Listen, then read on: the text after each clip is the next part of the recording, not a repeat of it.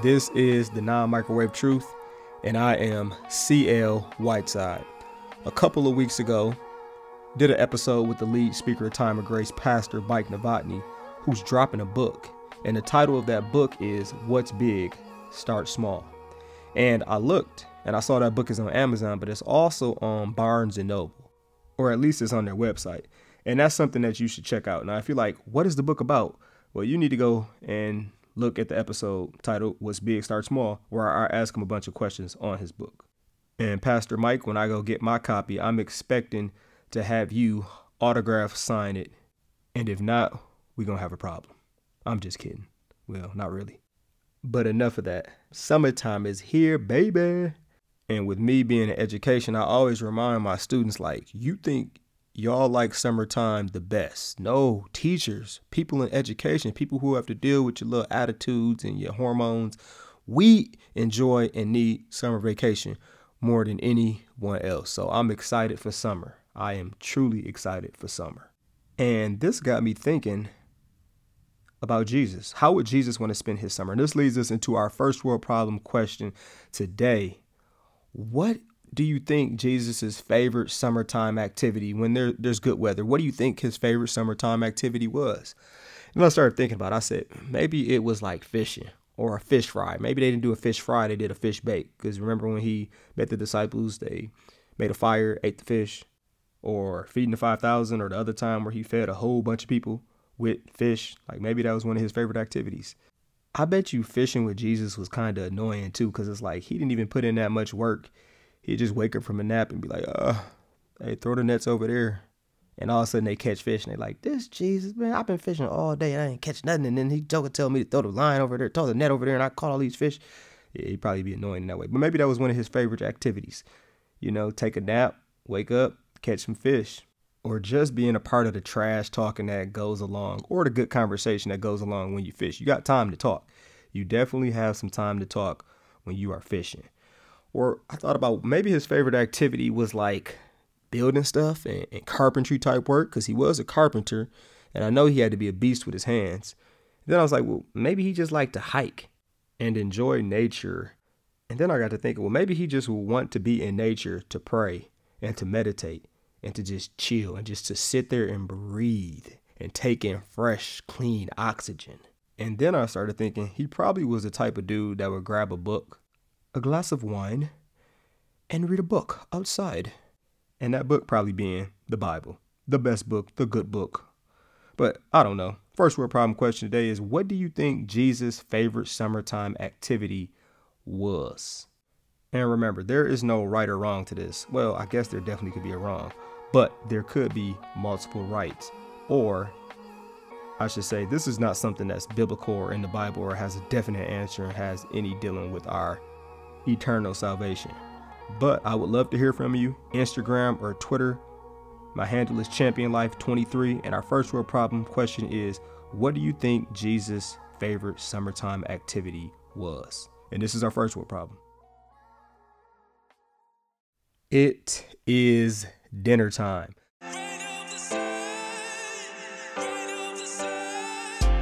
The title of our episode today is Maximize Summer. Being in Wisconsin, when summer comes, we do not know how to act usually.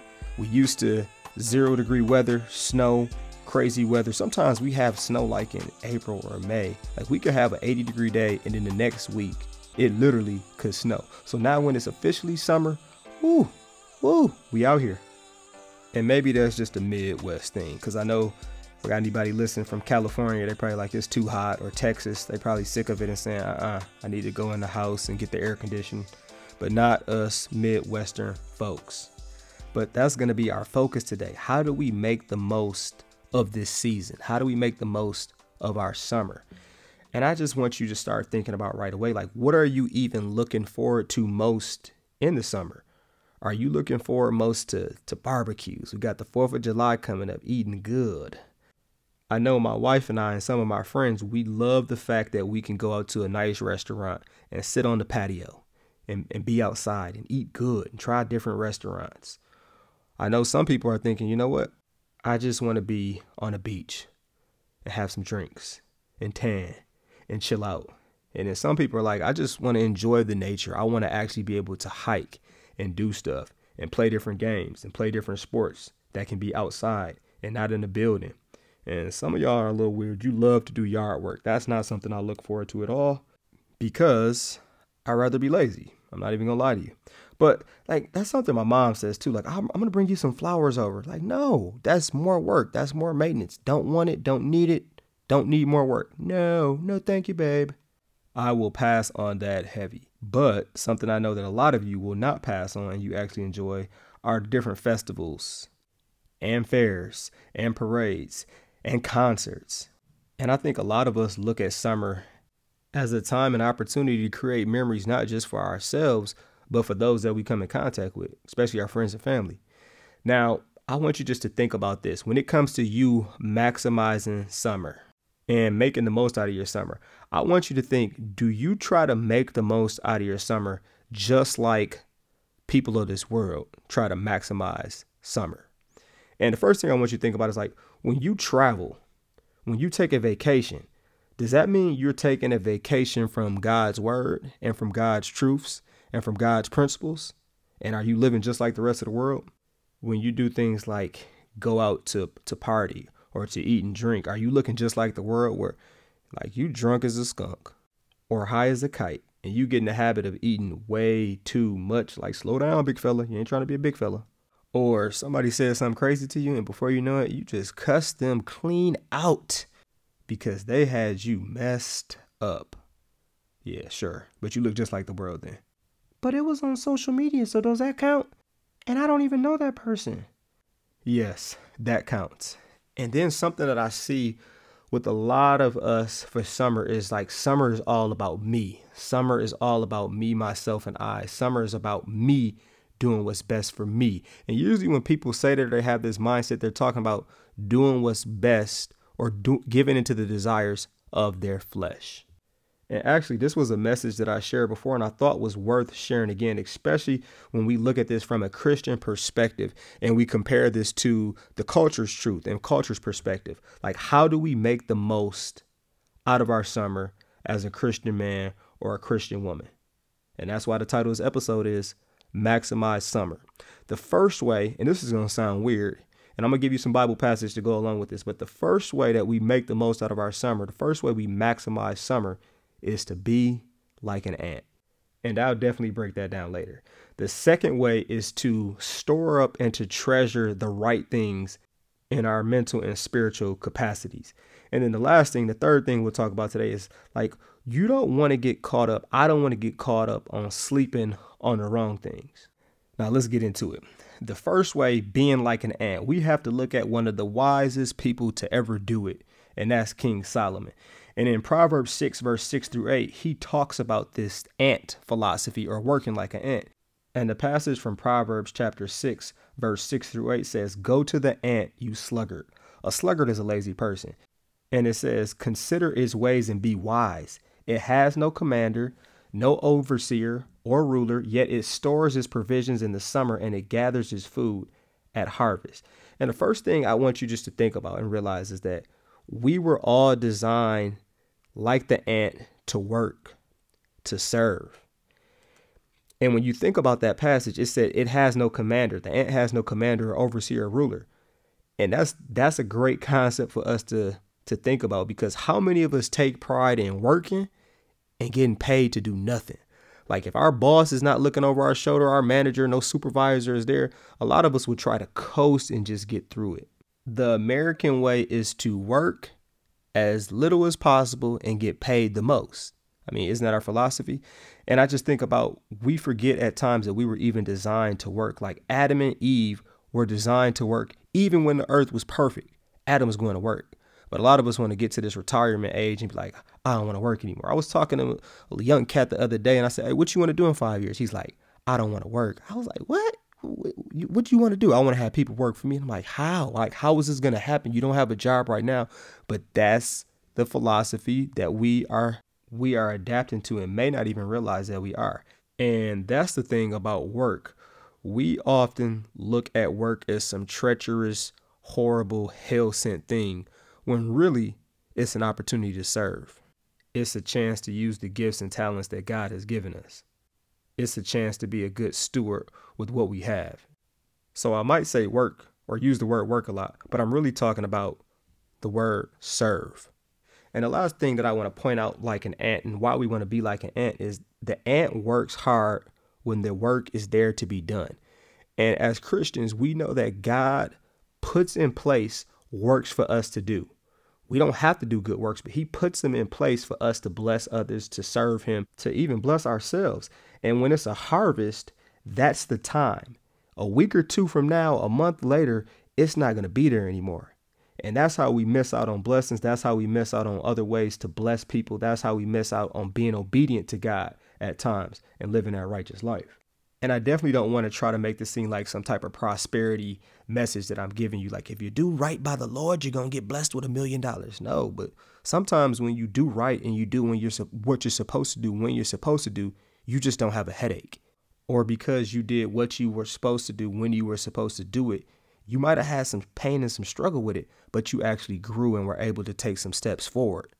And this kind of leads us into our next point that still is talking about the ant, but our second point being store up and treasure the right things. We're going to look at Proverbs 30, verse 25. And that says, Ants are creatures of little strength, yet they store up their food in the summer. Now, when you think about that, Ants are one of the most laborious insects of all the insect kingdom. Like hard work and dedication. Hard work and dedication can beat someone who's super, super talented and happens to be lazy. If you have hard work and dedication, and if you, let's say you do actually have some talent, all of a sudden that hard work and dedication can make that talent go to the next level. And if you know anything about ants, ants are actually like 20 times the strength. They can lift like 20 times the strength of their body, how much they weigh. And for us humans, at times, we start thinking that we're really, really strong. But if you compare an ant to an elephant or even to a human, an ant could accidentally die because it accidentally got stepped on by a different creature. So in the grand schemes of things, grand scheme of things, when you compare us to God, it's incomparable. Like God is so much more powerful than us. Like I wouldn't be able to walk, I wouldn't be able to talk, I wouldn't be able to do a single thing if he did not allow it to happen because he literally with the snap of a finger. And that's even disrespectful. Like God doesn't even have to snap a finger, He can just think about it. And the whole world could be boom done. But let's look at that second part in Proverbs 30 25. It says, Yet they store up their food in the summer. So ants are always preparing for the winter. We should be preparing for eternal life. But a lot of times we get caught up and enamored with the things of this world, like we're going to be on this earth forever. But really, we're gonna be on this for like a super, super, super small point zero zero zero zero zero zero one fraction of our lives. And when we get consumed with this world, we start thinking about all of the people that we think have wronged us. Notice that I said think have wronged us because most of the time, the people that we think have wronged us really haven't wronged us. We might have just wronged ourselves, or it just wasn't wrong at all. It just didn't work out. And now we don't like this person for no reason. And how many times do you or I, let's say they're bricks, how many times do you or I hold on to the bricks and the transgressions from other people of times we think that they have wronged us instead of letting it go and forgiving them. And because we're carrying all these bricks of all these people that have wronged us, and this is what happens when we don't forgive, we can't all of a sudden pick up and see the, the blessings that God has in store for us or the new opportunities that He wants us to take because we're lugging around all these bricks of revenge and of hate. And man, that's a heavy burden. That's a heavy pill to swallow and to keep carrying. And I don't think that's the case for a lot of people, but I know it's the case for some people. But something that I think does affect us or influence us more than I think we realize is like, what do we allow ourselves to see? Like, man, I don't even like watching the news. Every time I look, it's like a shooting or somebody dying or someone just doing something that's evil. And I do think we have to be aware of the things that are happening in our world and in our community. But at the same time, you have to understand how is that stuff influencing you or, uh, or affecting you if all of a sudden you're starting to store up disappointment or anger or anxiety or sadness or frustration, and these emotions are starting to be the fuel in how you operate each and every day, like, yeah, nah, you're not storing up the right things, and I'm not storing up the right things. And at times, I think all of us are guilty of storing up the sins and the things that we have done that go against God because we start to believe that our identity gets wrapped up in that sin when really our identity should be wrapped up in Christ. And another thing that's really big about sin is if you see sin in someone else, you start to store up, especially if it's prevalent and it's normalized, you start to think like, oh, that's okay, or that's not really a sin. And I don't want anyone who sees me or the surrounding that I'm allowing myself to be in. I don't want to store up things from other people and start to think that that sin is okay or that sin is normal. And what I mean by that is something like this. If my nephews are around people all the time that are drunk, all of a sudden they're going to start to think that being drunk is okay. These people act a fool. That's just normal. That's how life is. And then at the same time, I don't want them storing up their there goes Uncle CL. He's always drunk. So it's a twofold message. One being be careful of the things that you are allowing yourself to see because you're automatically going to store up things from that. And then the second thing is make sure that you are being a vessel or a light for Christ that allows when people to see you, they can store up something that's positive and reflects Christ's love, reflects Christ's light. And what happens as Christians is we think that that means you can't have any fun or you can't do anything. No, it just means like just be normal and don't be crazy. Cause like I have a vivid memory of someone in my church where I have a positive memory of him. And check this out. This is what the memory is. My brother and I were at church. I don't know, we were doing something. My dad was there too. And I don't know if my brother and the, the church member, they kind of got to joking around or talking about who was faster. And he's like, I could beat you in a race. And my brother probably like 12 years old at the time, maybe 11. And this church member, he's not some spring chicken. He's maybe in his, I'm going to say 50. And he's like, I'll race you. And mind you, I'm 34 years old. I'm not racing a lot of people, and I'm definitely not racing someone if I didn't get warmed up. And that's what makes me have even more respect for him today. I don't think he warmed up. I don't think he stretched. I think he just got on the line and was on your marks, get set, go. And when he took off, they both took off. The race was legit. The race was good. And it came down to the very end, and he might have just hit the sidewalk because, you know, it's unleveled at times. And he went rolling. And what impressed me is he didn't get up cussing or fussing at all. He got up with a smile on his face. We laughed about it. And I just really was like, man, he was a beast. He had to be fast back in the day, though. Like, because this was a good race. If he would have been racing the average kid, he would have won. But he didn't know he was racing the Whiteside. But that was something that I just stored up in my, my mind or stored up because here is a, a church member showing competitive love, being a vessel for Christ, being a, a vessel of light and then it didn't go exactly how he wanted it to go, but he still responded in a, in a Christian manner. And I saw him the other month, and all we did was kind of laugh and joke about it. And this is something that happened 20 years ago. Like, that's the type of creative memory that I'm talking about and storing up the proper things. And as Christians, something we should always, always, always be storing up and reflecting on each and every day is the fact that God has given us grace. God's mercy is abundant. His love for us is unconditional. It doesn't stop. It's overflowing despite the things that we have done or haven't done. And I think what makes it a lot easier to store up the right things or to treasure the right things is one, getting in the Bible, getting in God's word you can store up more when you get into the word because all of a sudden you can store up his truths you can store up his principles you can store store up those experiences that he's given you. And then another thing is actually having some type of community to support you whether it's a church whether it's small groups rather it's something that is focusing on Christ and being very intentional on being closer to Christ that allows you to store up the things that you need to store up each and every day. Now our third point on this episode of Maximize Summer is don't sleep on the wrong things. We're going to look at Proverbs 10, verse 5 for this one. And it says, He who gathers crops in summer is a prudent son, but sleeps during harvest is a disgraceful son. And the first thing I want to point out is that word prudent a prudent son. A prudent son is a wise son who shows their wisdom by, by working hard and understanding there is something bigger, there is something coming, there is a future. And the next thing I want to highlight is a harvest. And I don't want us to think about a harvest just in our in terms of our own personal selves, but just think about a harvest from a spiritual sense. In a spiritual spiritual sense meaning there are so many souls that need to be brought to repentance and faith. And one of the reasons I do love summer is I, I love to sleep. I can literally sleep nine to 10 hours. But I think there's something for all Christians to realize, especially in the summer, is that we don't want to become spiritually sleep. And the big time dangers about our culture and our society and, and the summer especially is we chase comfort in the summer. And when you get too comfortable, you can become spiritually sleep. Comfortable where you start to think this world is your home and your main destination to the point that you want to be so comfortable that you ignore the work and the opportunities to get uncomfortable, to get uncomfortable for God. And us church going folks and us good people, I say good with air quotes, we can get too comfortable in this whole religious thing and we start thinking too highly of ourselves at times.